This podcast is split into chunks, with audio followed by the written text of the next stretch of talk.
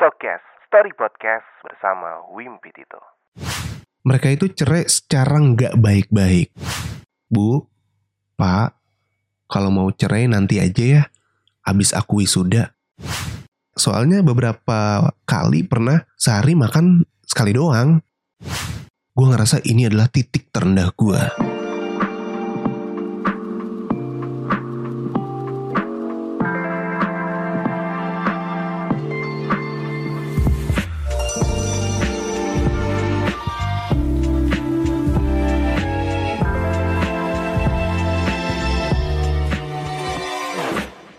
Selamat datang di Stockcast, Story Podcast spesial episode Pramborz Podcaster.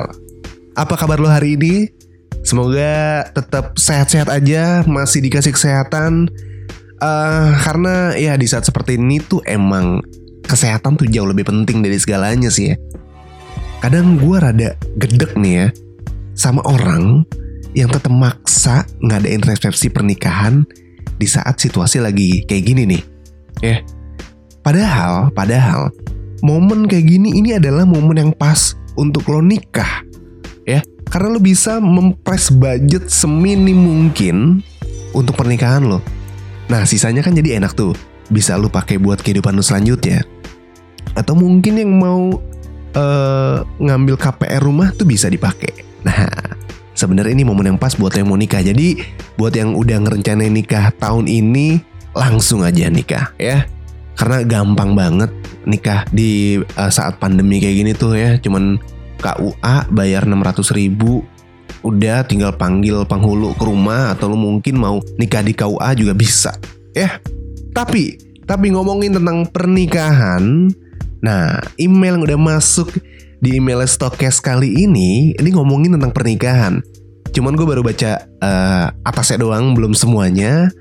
Jadi langsung aja kali ya, gue juga penasaran ini ceritanya seperti apa sih. Langsung aja, ini dia Stockcast episode spesial Pramborz Podcaster.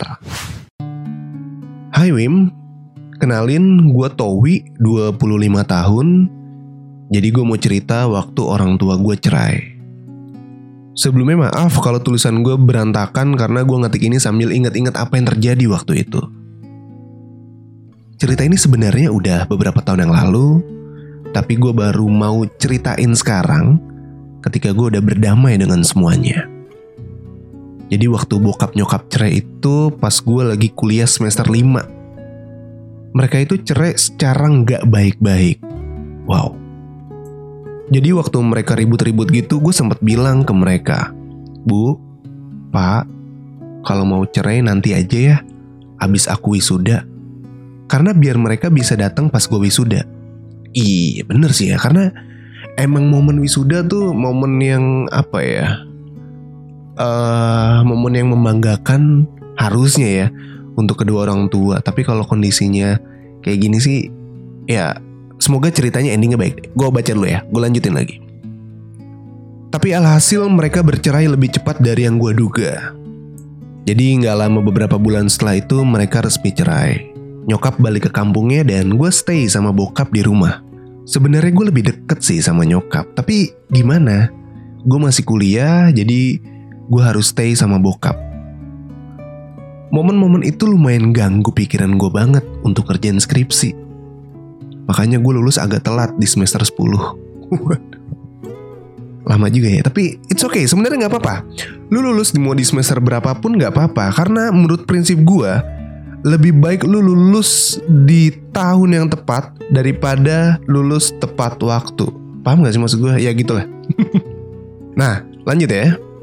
Kadang gue mikir, kok bisa ya apa yang gue lihat di T V tentang perceraian eh kejadian di gue? Masih gak nyangka sih waktu itu. Kalau dibilang sulit, sulit banget menerima kenyataan itu.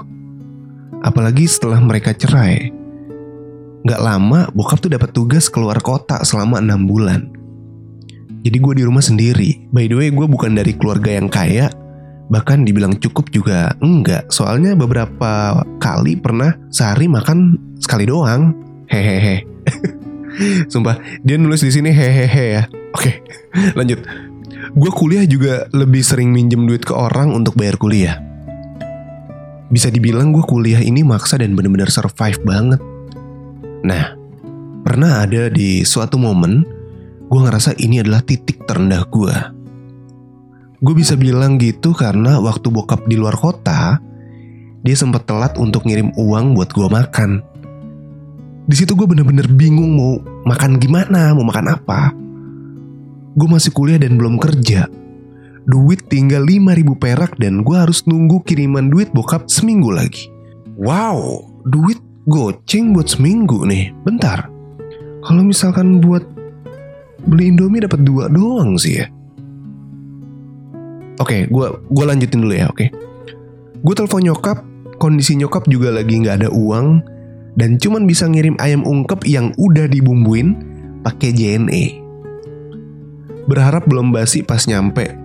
Setelah tiga hari pengiriman, ternyata pas nyampe dan gua cek, semua ayamnya udah berlendir dan bau. Oh shit, serius nih. Anjrit. Terus gimana? Gua lanjutin ya, lanjut. Di saat itu gua lapar banget. Dan lu tahu apa yang gua lakuin? Enggak. Apa yang lu lakuin apa? Gua cuci ayamnya. Gua cari bagian daging yang masih keras. Dan gue pisahin sama daging yang udah berlendir. Gue olah pakai bahan yang ada. Kayak gue campur tepung, garam, lada. Gue campur supaya gak terlalu bau. Walaupun itu sebenarnya udah gak layak makan banget. Tapi gue udah bener-bener lapar. Oh men, sih serius nih. Anjing, sedih gue. Oke, lanjut. Terus olahan ayam yang masih rada bau itu gue goreng. Gue makan sambil nangis.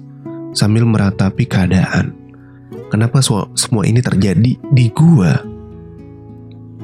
Setelah itu gua pindah-pindah numpang makan di kosan temen gua. Gua bener-bener sedih banget pada saat itu. Anjrit, iyalah men, gua juga kayak anjrit. Ah oh, shit. Gila eh. Maksud gua, wah gua sih udah pusing, udah pusing gua kalau kayak gitu. Lanjut ya. Lanjut. Tapi itu dulu. Sekarang gue udah berdamai dengan semuanya. Nyokap udah hidup bahagia dan sukses dengan usahanya. Bokap udah pensiun dan tinggal sama gue sekarang. Dan sekarang gue udah kerja cukup untuk biayain hidup gue sendiri dan bokap. Bukan bermaksud ria, tapi seminggu sekali gue selalu ngasih makanan random ke orang di pinggir jalan. Wih anjing, salut gue men. Karena gue tahu susah makan itu bener-bener gak enak banget. Segitu dulu ya Wim cerita gue. Sebelumnya makasih udah dibacain. Salam kenal dan sehat-sehat selalu ya. Wow. Wow. Siapa tadi namanya? Towi. Waduh. Gila Towi. Cerita lu bikin gue takjub. Bikin gue lebih merasa bersyukur atas hidup gue yang sekarang. Mungkin yang dengerin episode ini juga uh, mudah-mudahan lebih menghargai kehidupan lu yang sekarang. Lebih bersyukur apa yang lu dapetin selama ini. Karena ya kayak Towi barusan, orang tuanya cerai, terus dia dihadapin sama situasi yang sulit, yaitu susah makan. Itu paling enak banget sih ya.